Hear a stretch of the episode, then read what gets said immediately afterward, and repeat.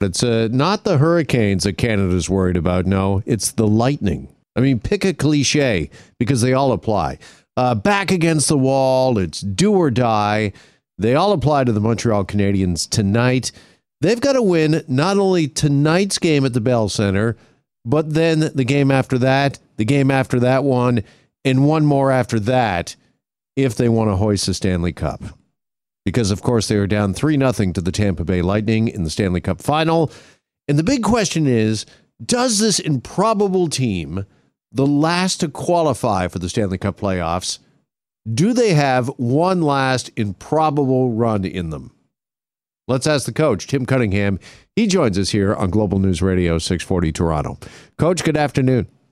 Hi, Jeff. Thanks for having me. Thanks for being here as always, pal. Okay, uh, what do the Montreal Canadiens, what do they have to do tonight, do differently that they haven't been doing in the first three games in this series, do you think? Well, a couple of things. They really can't look beyond the first period. And, and, and a, as a matter of fact, they really can't look beyond the first 10 minutes of the first period. And really, from an X's and O's point of view, I would say that their top four defensemen, uh, led by Shea Weber and, and Jeff Petry, uh, their their minutes are down about three minutes in the first three games uh, because they've they've been trying to go with with six defensemen. They need to go back to what they did the first three series, and that is have uh, Weber and Petry and Chiarot and Edmundson play about 25, 26 minutes a night. And then the, the, the Montreal forwards have to uh, just put a lot more pressure on on the Tampa Bay defense. They're very deep. And you know, the one thing about the Canadians is that they have in their favor is the fact that they haven't played very well. Uh, so it's not like they can be really disappointed. Uh, you know, yes, Tampa Bay is great, but the Canadians haven't played their best game. And I'll use a sport analogy uh, with you. I'm going to ramble on here a bit. But in 2009, the Queens Golden Gaels football team played in the Vanier Cup. They were down by 18 at halftime, and their then head coach Pat Sheahan went into the locker room at halftime and said, "You can't be upset. You, you don't deserve it because you haven't played well enough yet." And the same holds true for the Montreal Canadiens right now. Mm. They just haven't played well enough.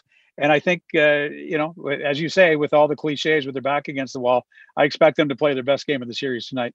Yeah, why has this series for Montreal seemingly been so different than the first three? I mean, you look at the uh, Leafs, and then they rolled over the Jets, swept them, and then uh, Vegas. Is it just the fact that they're playing Tampa Bay, who are the defending champs?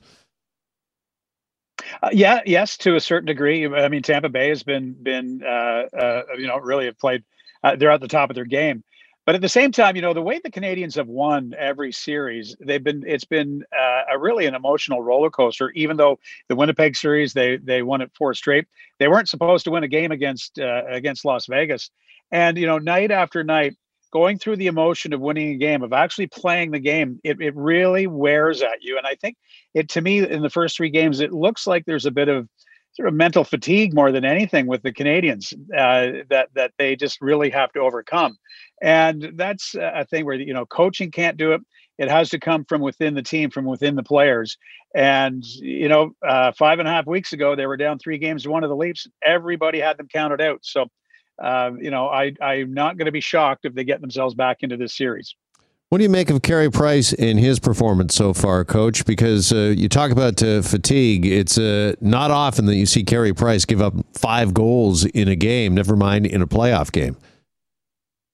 Well, and you don't see uh, too often that goalies give up five goals in a Stanley Cup final. And and uh, I think Carey Price, you know, when it comes to mental fatigue, I think he could be uh, the leader in that room in terms of that. And they just, you know, great athletes have a way of overcoming that. And he has to do that if the Canadians are going to be successful, because he certainly has not been at the top of his game the first three games of this series, uh, like he was in against Vegas and Winnipeg and the last three games against the Leafs. But uh, I, again, this is it's it's so taxing on the body and on the mind to do what they have done, this grind that they have put themselves through that they just have to find some way to come about it. And, and elite elite athletes have a way of doing that. And and uh, I still have faith that Carey Price could do it.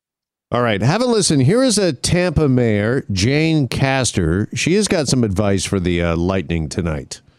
Have a listen to this. Here's what we would like. What we would like is for the Lightning to take it a little bit easy, to give the Canadians just the smallest break, allow them to win one at home, and then bring it back to the Amalie Arena for the final and the winning of the Stanley Cup. But we don't want to get ahead of ourselves. but they are playing some amazing, amazing hockey.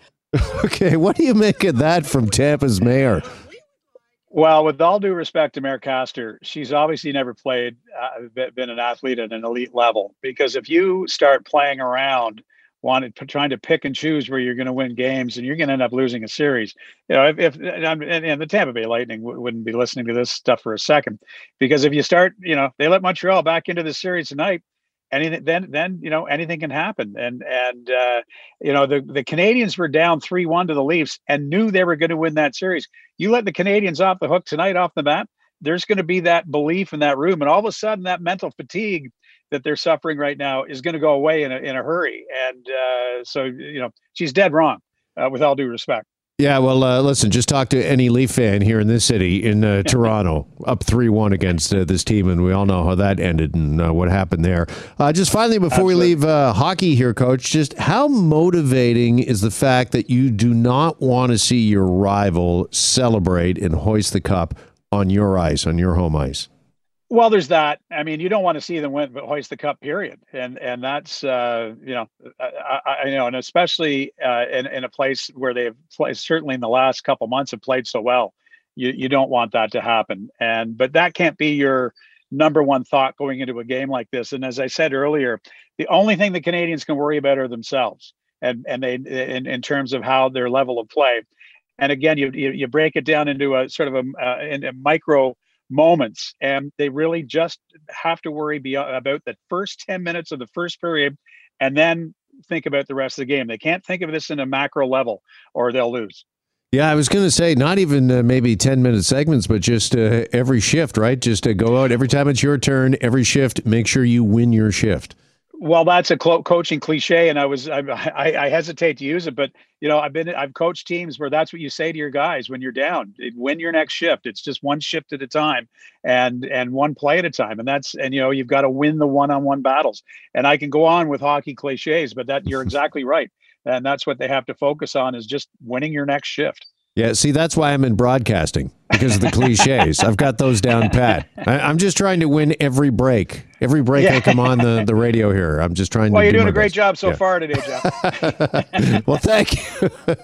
All right, we want to talk some baseball as well, uh, Coach, because we've got word this afternoon that the Jays have applied to return to the Rogers Center for the end of the month, July 30th. Uh, what more do we know about this? Well, they've got one more series before that in Buffalo, and and uh, I think it's time. You know, you you look at you know the NHL, the, the Canadian government have let NHL teams uh, obviously come into Montreal. Uh, you know, CFL players are coming back to training camp, which starts next week. So I, I think it only makes sense that the Jays uh, be allowed to play at the Rogers Center. They can they can certainly set up a bubble system where the players uh, do not interact, uh, uh, you know, in, in the Toronto community if, if, if that's what needs be. Uh, certainly, the NBA, the NHL have done all that. Uh, NFL is going to do it for players that aren't uh, don't have aren't vaccinated. So I think it's easy because most of the players actually live pretty close to the Rogers Center and in, condos uh, close by, in close proximity. And then you know, visiting teams uh, can just stick to the hotel. Uh, so I, it's very doable, and I I would be really disappointed if if it didn't happen because I think it it makes sense and and is something that can be easily managed. Sure, and we're talking a lot of things may change by July 30th, including uh, the border. It might be a reopen July 21st is the next date. Also, Ontario moving uh, finally into stage three of the reopening as well uh, by then. So there's a, a lot of moving parts and a lot of things that can happen between uh, now and then. Oh, sure. Yeah, and, and you know it'd be great for the Jays because literally they've been on a virgin, they've been on a road trip really for a season and a half. I mean, living in Buffalo. I mean, they're not they're living in a hotel. They're not. It's not like these guys have rented houses or condos in Buffalo. Uh, they're they've been in a waiting pattern for a season and a half. So I think it's only fair to these kids that they be allowed to um, you know sort of have some sort of normalcy of life during the regular season. Sure. And just finally, what about fans? Do we know anything there? Again, only 3,500 at the Bell Center uh, for uh, tonight's game. Uh, are we expecting like 50,000 plus being allowed at the Rogers Center when the Jays return?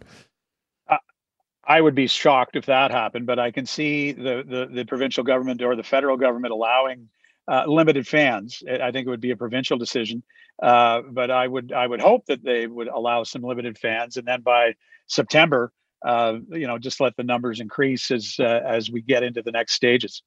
All right, Coach. Appreciate this as always. Thanks so much. Thanks for having me, Jeff. Great to see you. You bet. All right, there's the coach, Tim Cunningham, ahead of, uh, well, amongst other things, of course, at game four, the Stanley Cup final tonight in Montreal. Canadians versus the Lightning with the cup on the line starting tonight.